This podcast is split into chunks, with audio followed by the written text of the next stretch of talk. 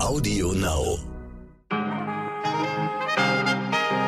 Liebe Zuhörerinnen, einen wunderschönen guten Morgen wünsche ich Ihnen. Es ist Donnerstag, der 12. Mai. Ich bin Michel Abdullahi und hier ist für Sie eine kleine Rundreise im Land von heute wichtig in der Langversion. Ladies and Gentlemen, willkommen an Bord von heute wichtig. Hier spricht Ihr Kapitän Michel Abdullahi. Verstauen Sie beim Hören bitte sorgfältig Ihr Gepäck und schnallen Sie sich an, denn heute sprechen meine Kolleginnen gleich im Doppelpack mit dem Politikexperten Albrecht von Lucke über die Turbulenzen, die unsere Bundesverteidigungsministerin Christine Lambrecht gerade in der Bundesregierung verursacht. Als kleines Extra auf unserer schönen gemeinsamen Reise erwartet Sie außerdem noch die heute wichtig Playlist der Nostalgie. Sie dürfen gespannt sein.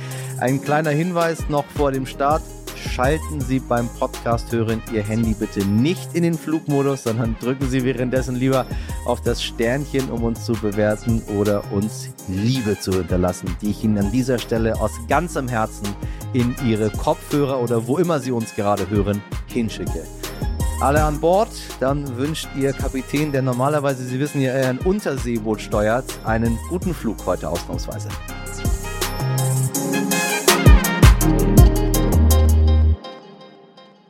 Zuerst für Sie das Wichtigste in aller Kürze.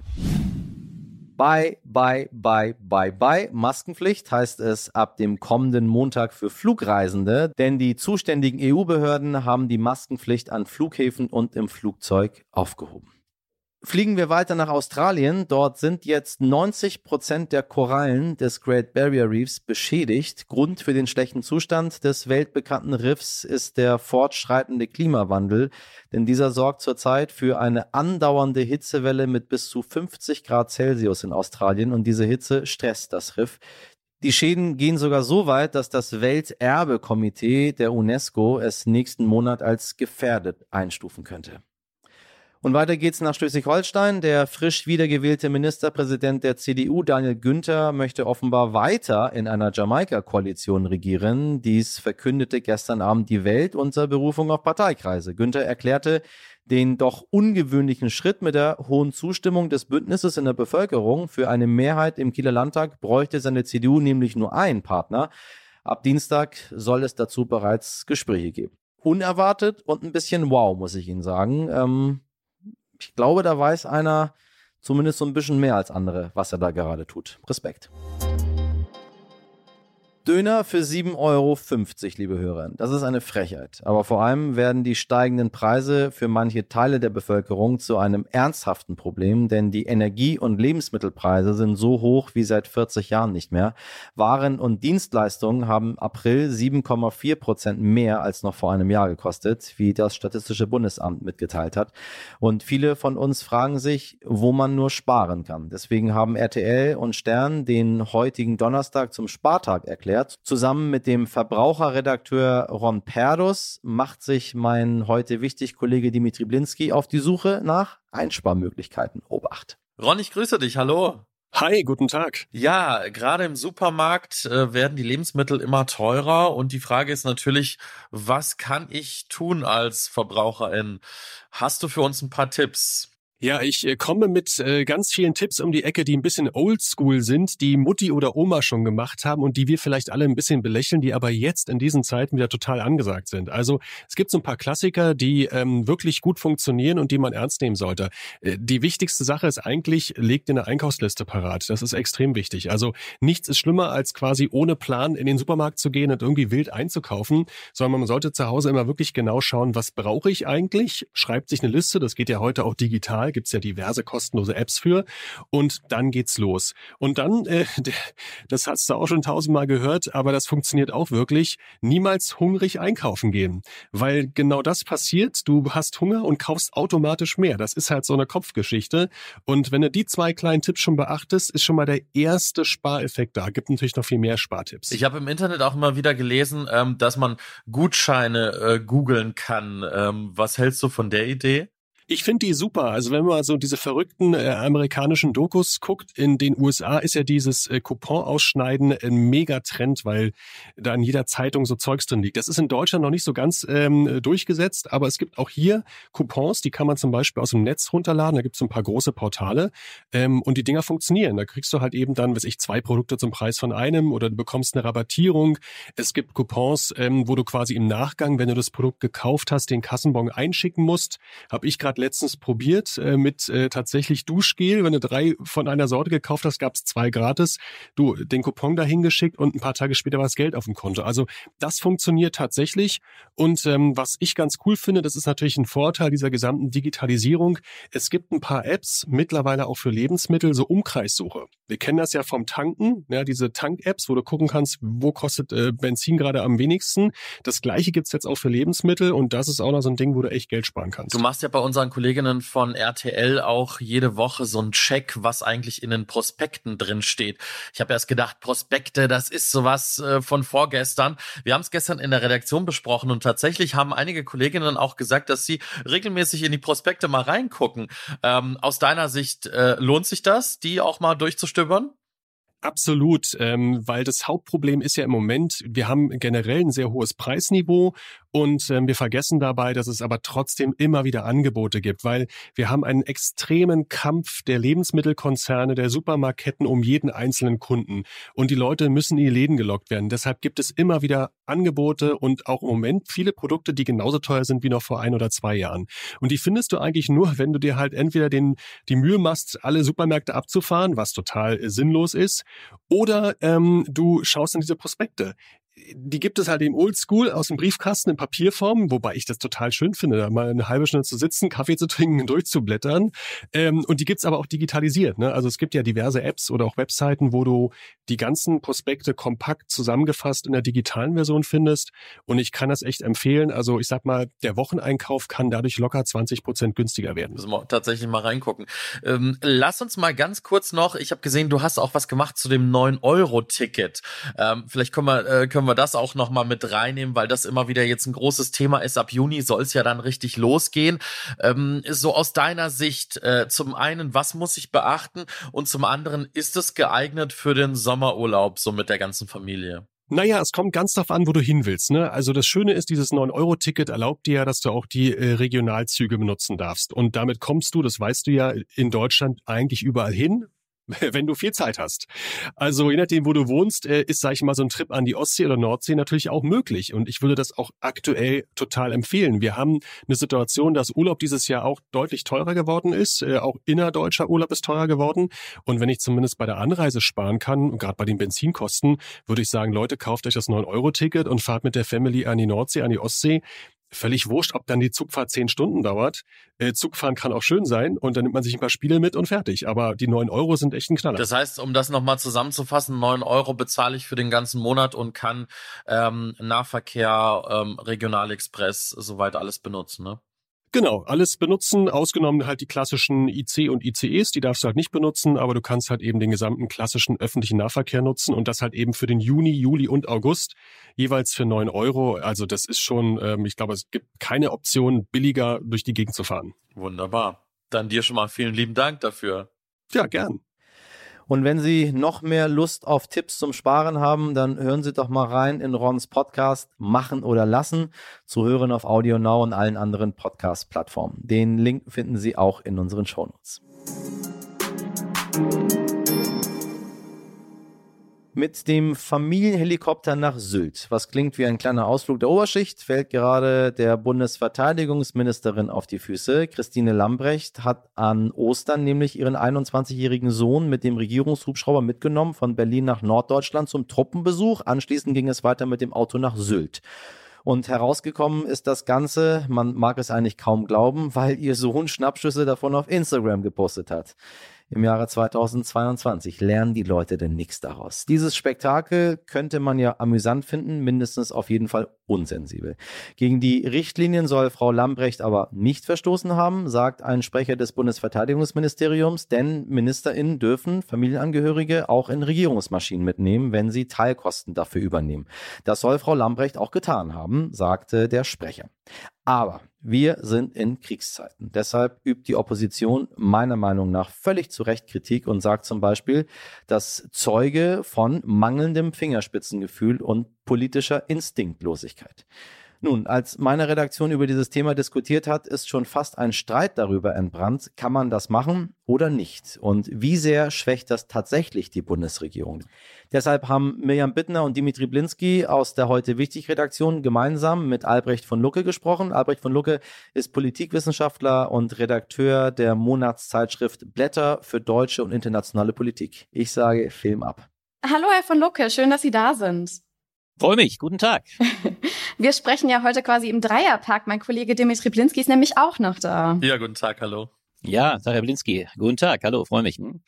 Unser eigentliches Thema ist heute unsere Bundesverteidigungsministerin Christine Lambrecht. Man kann jetzt sagen, sie geistert schon seit ein paar Tagen durch die Nachrichten. Ähm, vielleicht, bevor wir diesen ganzen Fall aufmachen, vielleicht können Sie uns ein paar Worte zu ihr sagen. Wer ist Christine Lambrecht und warum ist sie gerade da, wo sie da, wo sie ist? Da sind so viele schöne Anspielungen drin in ihren Sätzen, man möchte sofort einsteigen. Ja, sie geistert schon eine ganze Weile herum. Sie geisterte ursprünglich mal aus Hessen. Sie war die Fraktionsvorsitzende der SPD in Hessen, da eine sehr gestandene Politikerin, äh, Juristin von Hause aus, deshalb auch durchaus prädestiniert, dann Justizministerin zu werden. Das hat sie durchaus respektabel erledigt in den letzten Jahren. Dann aber kam der eigentliche Coup in der Annahme, um es deutlich zu sagen, in der Annahme, dass die SPD krachend die Bundestagswahl verlieren würde. Das würde ich unterstellen. Das war ihre Annahme, wie die Annahme von den meisten, wie auch von mir. Äh, hat sie gar nicht mehr für den Bundestag kandidiert und gesagt, dass mit der Justizministerei gewissermaßen die Karriere beendet sein würde. Aber mit dem Coup der Sozialdemokratie, dem Coup von Scholz, äh, dem ja dann doch immer noch schwachen Wahlsieg wegen des schwachen Abschneidens von Laschet und äh, Baerbock, daran muss man immer wieder leider in diesen Tagen mhm. auch erinnern. Äh, deswegen war plötzlich die SPD an der Macht und der Posten einer Verteidigungsministerin war zu vergeben. Und da kommt äh, das, was momentan ihr die allergrößten Schwierigkeiten macht. Es war eine Quotenbesetzung. Das muss man sehr deutlich sagen. Sie war von Anfang an die linke Frau für eine Frauenbesetzung. Scholz musste eine weitere Frau liefern und sie war völlig unbedarft, was Verteidigungspolitik anbelangte, musste sich zunächst einmal die Dienstränge äh, bewusst machen und äh, das rächt sich natürlich jetzt bitterlich. Sie ist also letztlich ohne Expertise ins Amt gekommen und was wir in den letzten Tagen erleben, das ist in der Tat ein Herumgeistern, äh, aber schon mit dramatischen Dimensionen. Äh, das schlägt sich natürlich jetzt auch voll äh, äh, im Ansehen der SPD in Gänze nieder und ist meines Erachtens wirklich äh, Gegenwind auch für Herrn Kutschaty in Nordrhein-Westfalen. Sie haben es gerade schon gesagt, ähm, sie ist in dieses Amt reingeschlittert. Sie wollte ja eigentlich Innenministerin werden. Ähm, warum passiert sowas, dass eine Frau, die nicht optimal geeignet ist für dieses La äh, für diesen Laden, äh, für dieses Ministerium, warum warum wird sie da besetzt? Sie sagen Quotenfrau, hat es keine anderen Frauen gegeben, die das besser, die da besser gepasst hätten? Naja, zunächst muss man daran erinnern, dass auch denkbar ungeeignete Männer manchmal an diesem Posten Vielen waren. Dank. Kai Theodor zu Gutenberg haben wir es zu verdanken, haben wir bitte sehr gerne, äh, haben wir es zu danken, dass wir die Bundes, äh, die, die Wehrpflicht äh, abgeschafft haben und damit auch natürlich, äh, so sehr man darüber streiten kann, ob es nicht richtig war, aber jedenfalls einen massiven Ansehensverlust der Bundeswehr insgesamt erleben haben. Und das führt auf das eigentliche Grundproblem. Keiner von uns, da kann sich ja keiner ausnehmen, hat mit diesem Krieg äh, Russlands gegen der Ukraine in diesen Dimensionen gerechnet. Das ist ja auch ein großes Teil äh, unseres Versagens insgesamt, wo wir uns als Medien, glaube ich, gar nicht ausnehmen dürfen. Aber das Kardinalproblem natürlich der Politik besteht darin, dass sie in den letzten zwei Dekaden letztlich die Verteidigungspolitik sträflich vernachlässigt hat. Wenn ein äh, oberster General des Heeres sagt, wir sind blank, dann ist das natürlich im Kern ein Armutszeichen sondergleichen. Und dieses Phänomen schlägt sich darin nieder, dass letztlich dieser Posten Posten des Verteidigungsministers immer wieder mit Personen besetzt wurde, die von der Materie keine Ahnung hatten. Auch Frau von der Leyen, muss man deutlich sagen, war nicht unbedingt prädestiniert, Verteidigungsministerin zu werden. Und sie hat durch ihre erste Entscheidung äh, auch nicht gerade für Furore gesorgt bei der, äh, bei der Armee. Äh, übrigens ist sie dann auch ziemlich kläglich gescheitert, was die Umstellung des Beschaffungswesens anbelangt. Frau Annegret Kramp-Karrenbauer war auch nicht gestandene Verteidigungspolitikerin. Nur, Sie hatten das ganz große Glück, dass es nicht zum Ernstfall kam. Und in dem Augenblick, wo es zum Ernstfall kommt, und das, glaube ich, wird man mit der Zeitenwende als Gesetz begreifen müssen, wird es nie wieder so sein, dass man mit so wenig äh, Ahnung in dieses Amt kommt. Und das zweite Problem, und da sind wir jetzt in der Gegenwart, ist natürlich die völlige Instinktlosigkeit. In dem Augenblick, da Frau Lamprecht dieses Ministerium innehatte, hätte sie sofort auf Ernstfall umschalten müssen. Also, wenn eine Verteidigungsministerin am Tag des Beginns des Krieges äh, von Wladimir Putin das Erste, was sie zu tun hat, äh, ihre Finger maniküren lässt, das war der Fall, äh, dann ist das natürlich eine Instinktlosigkeit sondergleichen. Später waren es die Stöckelschuhe, die nicht gerade für Begeisterung bei der Armee gesorgt haben, wenn sie in Stöckelschuhen äh, die, die Truppenbesuche absolvierte. Und das, was sie sich jetzt geleistet hat mit ihrem Sohn äh, in der Mitnahme im äh, Heli, weil der Sohnemann so gerne Heli fliegt, wenn er in den Urlaub fliegt, das ist natürlich äh, eigentlich völlig indiskutabel und wirft natürlich ein ganz verheerendes Bild auf diese Ministerin. Sie haben jetzt gerade schon so ein paar Ungeschicklichkeiten genannt, wie auch immer man sie sagen möchte. Jetzt ist die große Frage, macht sie einfach wirklich immer wieder eine schlechte Figur? Sie haben die, sie haben die hohen Schuhe genannt. Ähm, oder auch die, die Maniküre, was man ja wirklich fraglich finden kann zu diesem Zeitpunkt. Ähm, macht sie einen schlechten Job oder leistet sie sich einen Fauxpas nach dem anderen, der sich, der sie aber nicht per se zu einer schlechten Ministerin macht? Doch, das tut es natürlich insgesamt. Und wenn sich Fauxpas dieser Art, Sie sagen Ungeschicklichkeiten, äh, dieser Art nicht nur häufen, sondern zur Regel werden, dann wird es, äh, dann wird damit zum Ausdruck gebracht, dass eine Frau, und egal ob es Frau ist, könnte genauso gut ein Mann sein, aber in dem Fall ist es nun mal eine Frau, dass diese Person, jedenfalls äh, Frau Lamprecht, nicht begriffen hat, in welcher Situation wir uns befinden. Und ich will das nochmal weiter ausholend beschreiben. Auch die Tatsache, dass Frau Baas, äh, die ich durchaus als äh, Bundestagspräsidenten schätzen gelernt habe, die ich finde oft gute Reden hält, dass sie in der Lage war, während der Krieg längst begonnen hatte und sie in die Corona Phase gehen musste uns zu beglücken mit einem Kinderliedchen, äh, das sie als Playback äh, sang. Sie können sich vielleicht daran erinnern, das kennen Sie gar nicht, haben Sie nicht wahrgenommen, das Video? Doch. Ja, das war ein Video, was die Bundestagspräsident zum Besten gab. Das zeigt das offensichtlich nicht nur bei Frau Lamprecht, die sich ja dann auch ironischerweise prompt mit Frau Baas auf Sylt traf, wenige Wochen nach Kriegsbeginn, was ich ihr im Kern gar nicht vorwerfe, aber äh, diese Instinktlosigkeit nicht deutlich zu machen, dass der Ernstfall eingezogen hat, äh, die wird dann echt ein Politikum, weil sie auf die gesamte Koalition ausstrahlt. Und die große Frage auch vor allem natürlich auf die Riege der SPD, äh, Ministerinnen und Minister, ob diese Personen begriffen haben, in welcher Situation wir uns befinden. Und wenn dann noch ein, ein, ein Kanzler dazu kommt, der leider nach dem großen Wort der Zeitenwende und einer Rede, die ja von weiten Teilen der Republik begrüßt wurde, weil sie deutlich machte, er hat die Zäsur begriffen. Wenn über Wochen und Monate eigentlich keine konkreten Handlungen passieren, die deutlich machen, dass diese äh, wortmächtige Rede auch umgesetzt wird und dann nebenbei flankierend derartige Ministerinnen im Rennen sind, dann wird das ein Problem für diese Partei und damit letztlich auch für die gesamte Regierung. Ich will noch mal kurz auf den anderen Punkt eingehen, Herr von Lucke. Sie haben vorhin gesagt, ähm, sie tut sich schwer mit dem Ministerium, ähm, sie fremdelt, sie ist ungeschickt und äh, ja hat so so Schwierigkeiten damit. Man merkt, sie kann sich damit nicht so richtig identifizieren. Ich möchte noch mal fragen: Hat es keine andere Frau gegeben, die diesen Posten besser ausgefüllt hätte? Denn ich stelle mir vor, da sind Hunderte, da sind Tausende MitarbeiterInnen bei ihrem Ministerium und sie steht an der Spitze und dann sprechen wir in den Medien davon, dass sie fremdelt, dass sie ungeschickt ist. Wir haben heute in der Redaktion schon drüber diskutiert. Wie kann das sein, dass man auf so einem hohen Posten landet und dann fremdelt mit einem Amt? Ja, seien wir doch mal nicht so naiv. Gucken wir uns doch selber mal an, welche Quoten und welche Entscheidungen wir noch vor wenigen Wochen äh, fraglos akzeptiert haben. Wir dürfen uns da nicht zu, zu hübsch machen. Äh, vor wenigen Monaten erinnern wir uns doch nur dran, war die Debatte doch nur, auch durchaus medial forciert, die zentrale Frage, wie viele Frauen sind in der Regierung? Das war die zentrale Frage. Und ich erinnere nur daran bei dieser Gelegenheit, dass zwei Quotenfrauen mittlerweile gescheitert sind. Frau äh, Lamprecht ist im Kern in weiten Teilen im Ansehen der Bevölkerung gescheitert. Die zweite Frau äh, war, ich habe den Namen fast schon vergessen, Anne Spiegel, Anne Spiegel heißt sie, glaube ich, ja. nicht? Ja, so, das muss man deutlich sagen. Das war die zweite Quotenbesetzung.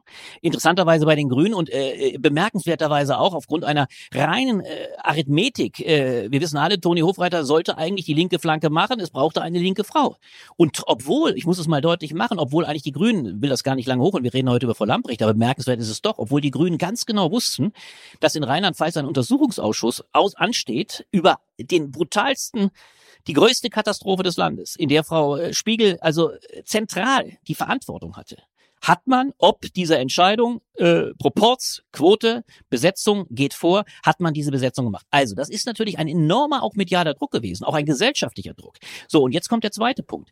Ja, bei der SPD hätte man andere Personen gehabt. Nur interessanterweise wird man, ohne da also jetzt äh, äh, des Sexismus verdächtig sein, äh, feststellen müssen, dass natürlich nicht unbedingt Frauen, die weder zur Bundeswehr in der Regel gehen, sind nach wie vor weit, weit weniger Frauen, dass sie sich nun unbedingt mit dieser Materie von, von, von Herzen aus beschäftigen.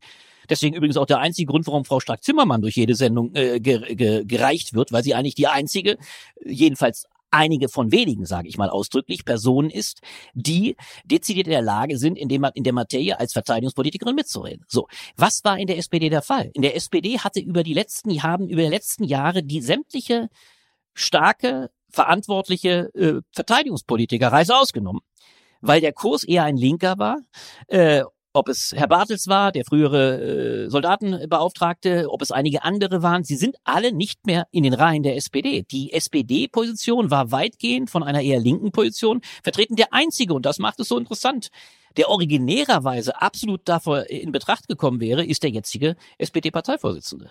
Lars Klingbeil. Denn Lars Klingbeil ist ein ausgewiesener äh, Verteidigungspolitiker, allerdings mit einer sogar ziemlich problematischen Schlagseite, nämlich gewaltiger Unterstützung von Rüstungsunternehmen, wo man schon manchmal fragte, geht die ganze Sache nicht zu weit? Will sagen, dass man am Schluss, weil man eine Frau brauchte, sich dann letztlich auf die dann ja doch vernünftige Arbeit geleistet haben, die Justizministerin verstand und verständigt hat, war von der Sache her nachvollziehbar. Immer vorausgesetzt, das oberste Kriterium ist, es muss eine linke Frau sein. Und vor allem übrigens eine Frau. Links war, glaube ich, gar nicht mehr so das entscheidende Kriterium. Aber daran sieht man eben, und das macht es so fatal, dass in dieser zentralen Frage, die Frage der Sachkunde, der Qualität, also in der Sache, nicht als Person. Das würde ich ihr gar nicht unbedingt, äh, primär Frau Lamprecht, gar nicht nur absprechen, dass sie eben nicht auch in einem anderen Amt, also durchaus sachkundig tätig war. Aber äh, die Nähe zur Materie war von Anfang an nicht gegeben. Und jetzt wird es eben noch viel schlimmer.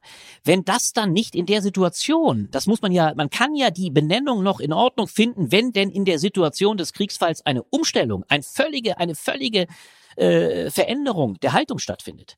Äh, was übrigens andere geschafft haben. Ursula von der Leyen hat in der ganzen Amtszeit nie eine Person ihres äh, ihrer Abstammung beziehungsweise ihrer Familie im Flieger oder im Heli mitgenommen. Hätte ja übrigens auch viele Kinder mitnehmen können. Also von daher sei daran erinnert. Äh, dass alleine das stattfindet, ja, äh, wenn man weiß, dass man die Insel Sylt einigermaßen gut mit dem Zug erreichen kann, ist natürlich die Tatsache, dass sie äh, um dem Sohnemann, den sie offensichtlich allzu gerne bei Reisen dabei hatte, eine nette Flugreise zu äh, spendieren, ihn kurzerhand mitgenommen, ist das eigentlich unsäglich. Und das ist das große Problem. Das lässt die Frage aufkommen, äh, wo steht eigentlich diese SPD-Riege in der Situation eines Ernstfalles? Was ist dieser im Konkreten dieser Person, dieser äh, Justiz, äh, dieser Verteidigungsministerin zuzutrauen und eben leider auch, das strahlt dann aus, ein Stück weit äh, der gesamten Partei. Und das macht es so fatal. Jetzt haben Sie natürlich ähm, gerade ganz viele Ebenen angesprochen, über die wir jetzt eigentlich sprechen müssen. Aber was anderes ist, dass mehrere Fachleute bei uns im Podcast schon gesagt haben, es ist in erster Linie als Bundesministerin oder Bundesminister wichtig, ein Ministerium und die Leute führen zu können. Und in das Fachliche arbeitet man sich im großen Teil meistens ein. Jetzt haben wir natürlich mit dem Krieg eine unerwartete Situation, die wir jetzt lange nicht mehr hatten, aber das sehen Sie dann wahrscheinlich anders. Nein, das sehe ich gar nicht. Das sehe ich gar nicht nur grundsätzlich anders. Das Grundproblem besteht nur dann, wenn man faktisch keine Einarbeitungszeit hat. Erstens, wenn ein Krieg beginnt, bist du nicht mehr in der Lage, eine Person, äh, zumal eine Ministerin, an verantwortlicher Stelle sehr einzuarbeiten. Also Herr Bartels hätte, der sich über Jahre mit der Materie beschäftigt hat, ausgesprochene Vorteile gehabt. Herr Klingbeil übrigens auch. Und Klingbeil wäre wahrscheinlich sogar ganz gerne Verteidigungsminister geworden. Ad eins. Und das Zweite geht doch um was ganz anderes. Das Grundproblem besteht gegenwärtig doch darin, dass die Ernsthaftigkeit begriffen sein muss. Und wenn das ersichtlich in einer Situation, die ernster nicht sein könnte, nicht der Fall ist. Ich will gar nicht vom Maniküren reden, seien die, die Hände seien, seien, seien, seien schön gemacht, alles gut, aber alleine schon die Schuhe. Wenn man das weiß, dass, was das für einen Eindruck bei einer Armee macht, die sich im Felde befindet, die sich jedenfalls in einer Situation befindet, wo die Möglichkeit tatsächlich äh, selber tätig zu werden, ist übrigens immer ein Argument, das ja sogar von der Verteidigungsministerin ins Felde geführt wird, dass also letztlich wir in einer Situation sind, in der wir uns selber nicht wehrlos machen können und dürfen, weil ja möglicherweise wir selber noch Teil einer Verteidigungs äh, Truppe sein werden, also Deutschland. Das heißt, in all diesen Argum äh, Situationen ist die Einarbeitungszeit und die Fähigkeit das eine. Die Fähigkeit traue ich ihr ja durchaus zu. Ich kann das nicht in Abrede stellen. Aber das Problem ist die fehlende Zeit und das dann zweite und dramatische Problem ist die fehlende Haltung. Und das lässt natürlich ganz große Zweifel aufkommen und ein letztes sei gesagt. Es ist dann schon bemerkenswert, wenn eine solche Ministerin, wie es übrigens natürlich viele Ministerinnen und Minister machen, gleich am Anfang, um natürlich Macht zu demonstrieren, äh, erhebliche und wichtige Personen aus dem Amt entfernt hat. Das rächt sich natürlich bitterlich in dem Augenblick, da sie selber so in der Verantwortung steht, äh, eben sofort von 0 auf 100 im Kriegsfall dieses Ministerium regieren zu müssen. Und das alles fällt auf die Ministerin zurück. Und ich sehe ganz ehrlich, ich gehe von keinerlei Entlassung aus. Ich gehe gar nicht davon aus, dass diese Regierung irgendein Interesse daran hat, momentan Personen sehr schnell zu entlassen. Und es wäre für Olaf Scholz schon ziemlich fatal, wenn seine Regierung gleich die zweite Ministerin verlieren würde. Manche haben ja gesagt, er hätte bei seiner Zeitenwende-Rede, er hätte äh, in dem Augenblick gleich das große Revirement vornehmen können und damit auch sagen können, gut, äh, liebe Frau Lambrecht, das war's. Äh, das ist gewagt, eine solche These. Natürlich hätte jeder geschrien und aufgeschrien, jetzt schon die zweite Ministerin binnen kürzester Zeit. Nein, das wird er äh, alles gef äh, geflissentlich äh, zu vermeiden trachten. Nur dass ersichtlich das Militär mittlerweile zur Chefsache geworden ist, was er ja gesagt hat. Also auch der 100 Milliarden, äh, das 100 Milliarden Sondervermögen weitgehend über Scholz Tisch selber läuft, spricht natürlich fast schon für eine äh, äh, klammheimliche Entmachtung. Und das ist natürlich für das Ansehen der Verteidigungsministerin und damit für das, das der Regierung insgesamt auch wieder verheerend. Nun ähm, haben wir noch gar nicht ganz konkret über die Vorwürfe gesprochen. Es geht ja darum, dass sie ähm, siebenmal ihren Sohn mitgenommen hat in der Vergangenheit und jetzt vor kurzem eben auch. Und dass es einen Termin gab, der so circa 50 Kilometer vor Sylt stattgefunden hat, der möglicherweise nur stattgefunden hat, weil sie dahin kommen wollte. Äh, was halten Sie davon? Ist es realistisch, dass eine Ministerin so einen Termin ansetzt, äh, der praktischerweise vor Ostern fällt? Das ist ersichtlich sehr realistisch, um es deutlich zu sagen. Die Insel Wild als schöne Insel, die gleich um die Ecke liegt, war offensichtlich sehr opportun. Und es geht doch um was ganz anderes noch. Es wird jetzt ja lange diskutiert, ob das rechtlich zulässig war. Meinetwegen, das mag es sein. Aber alleine, dass der Sohnemann, ich bin jetzt ein bisschen spöttisch und ich finde es auch genauso äh, fatal, wie ich es benenne. Das, so wird's wahrgenommen. Ich spreche jetzt ein bisschen, wir reden ja im Podcast, kann man anders reden, als wenn man direkt äh, äh, vor dem äh, vor der Mattscheibe und der Glotze äh, sitzt und dann auch mal anders zu den Menschen spricht. Aber hier kann man noch vielleicht deutlicher das formulieren, was was auch das Volk dabei und ich glaube, was die Bevölkerung dabei empfindet.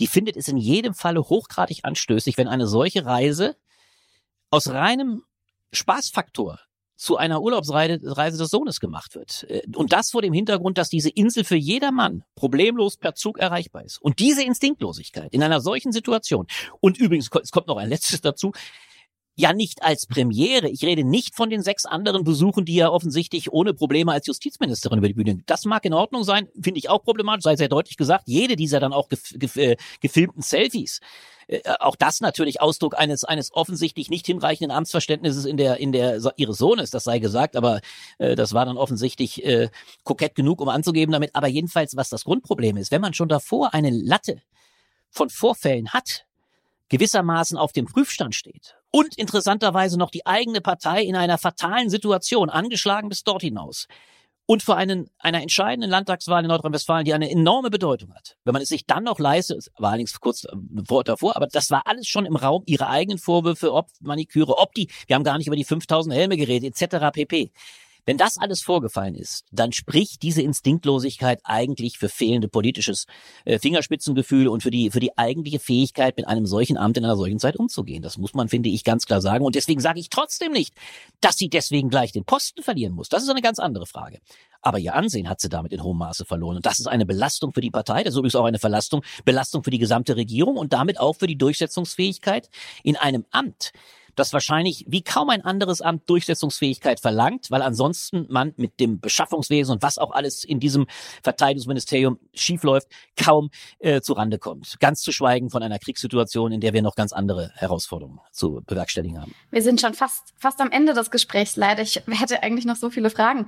Ähm, aber im ja, hätte ich hätte auch gerne noch so viele an Inspiration, aber es ist ja, wir wollten, hätten, könnten das auch noch weiten. Ich würde, machen wir gerne weiter. Ich finde es nur so bemerkenswert. Sie merken ja auch, ich bin ganz verblüfft. Die Anfrage kam ja auch, freue mich auch sehr, kam ja äh, gleich heute sehr spontan und ich, äh, Sie merken natürlich auch, was man, wenn man mal so redet, in einem Maße auch, und das sage ich persönlich ganz stark, auch als wirklich problematisch empfindet, äh, weil es gegenwärtig und deswegen bin ich da vielleicht auch so leidenschaftlich und auch so direkt, weil es dieser Regierung, die ich ohnehin als ausgesprochen geschwächt ansehe, nicht zuletzt übrigens auch den Kanzler, und das in einer Zeit, in der es auf diese Regierung ungemein ankommt, ich es das als ein echtes Politikum begreife und äh, es dramatisch finde, wenn man selbst bei der absoluten Spitze unseres Landes eine solche Instinktlosigkeit vorfindet. Und deswegen war es wahrscheinlich auch ganz gut, dass wir mal so jetzt diese Zeit darauf verwendet haben. Das nächste Mal gerne zu den größeren Dimensionen, weil äh, das wird noch schweres Fahrwasser, in die diese Regierung, in das diese Regierung kommt. Und das werden wir ja vielleicht schon am nächsten Wochenende nach Nordrhein-Westfalen noch äh, als tiefer erleben, dieses Fahrwasser. Wer weiß. Mhm.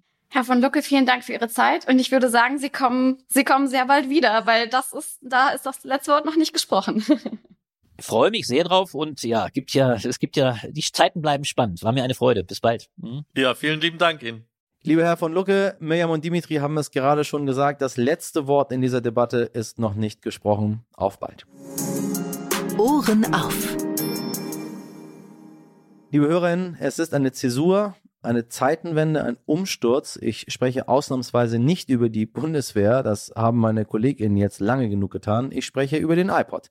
Denn das Produkt, das den Tech-Konzern Apple zurück an die Spritze gebracht hat, womit wir gefühlt alle Musik gehört haben und das den Musikmarkt revolutioniert hat, die Blaupause des iPhones, das wird jetzt eingestellt. Entweder sie hatten selber einen oder ihre Kinder oder sie kennen jemanden, der oder die einen gehabt hat. Nach dem Walkman von Sony war es das nächste große Ding, um Musik zu hören und es hat eine ganze Generation geprägt. Und weil gerade alle in meiner Redaktion, mit meiner Ausnahme, einen dieser Dinge hatten und wir sehr viel damit verbinden, haben wir uns gedacht, wir machen einen kleinen Rückblick auf unsere ersten Songs, die wir so auf unseren iPods hatten.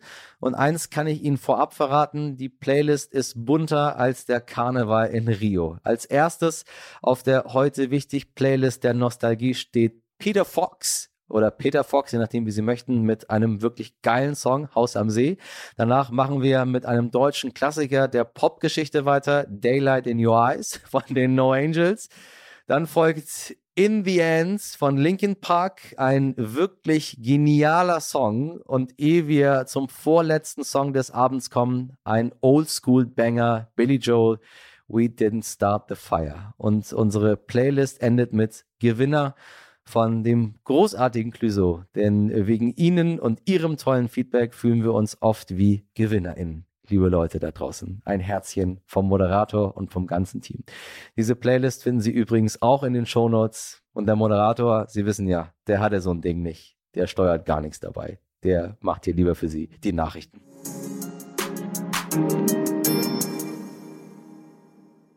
Und da sind wir auch schon wieder gelandet mit unserer langen Version. Ich hoffe, Sie hatten einen angenehmen und sehr informativen Flug mit uns. Günstiger als mit dem Regierungsflieger ist er allemal. Wenn Sie eine gute Zeit hatten, dann bewerten, abonnieren und teilen Sie uns vor allem sehr gerne. Alle weiteren Fragen, Kritiken, Anregungen schicken Sie wie immer an heute wichtig. Meine Fluglotsen, nein, meine Kapitäne muss ich sagen heute. In der Redaktion sind Mirjam Bittner, Dimitri Blinski, Etienne Cebola und Frederik Löbnitz. Produziert wird diese Folge von Alex Zewisch. Ich bin hier der Fluglotse. Wir fliegen morgen zur gewohnten Zeit wieder los ab 5 Uhr. Dann navigieren wir Sie wieder durch den Tag. Ich wünsche Ihnen einen schönen Donnerstag. Machen Sie was draus. Bis morgen. Ihr Michel Abdullahi.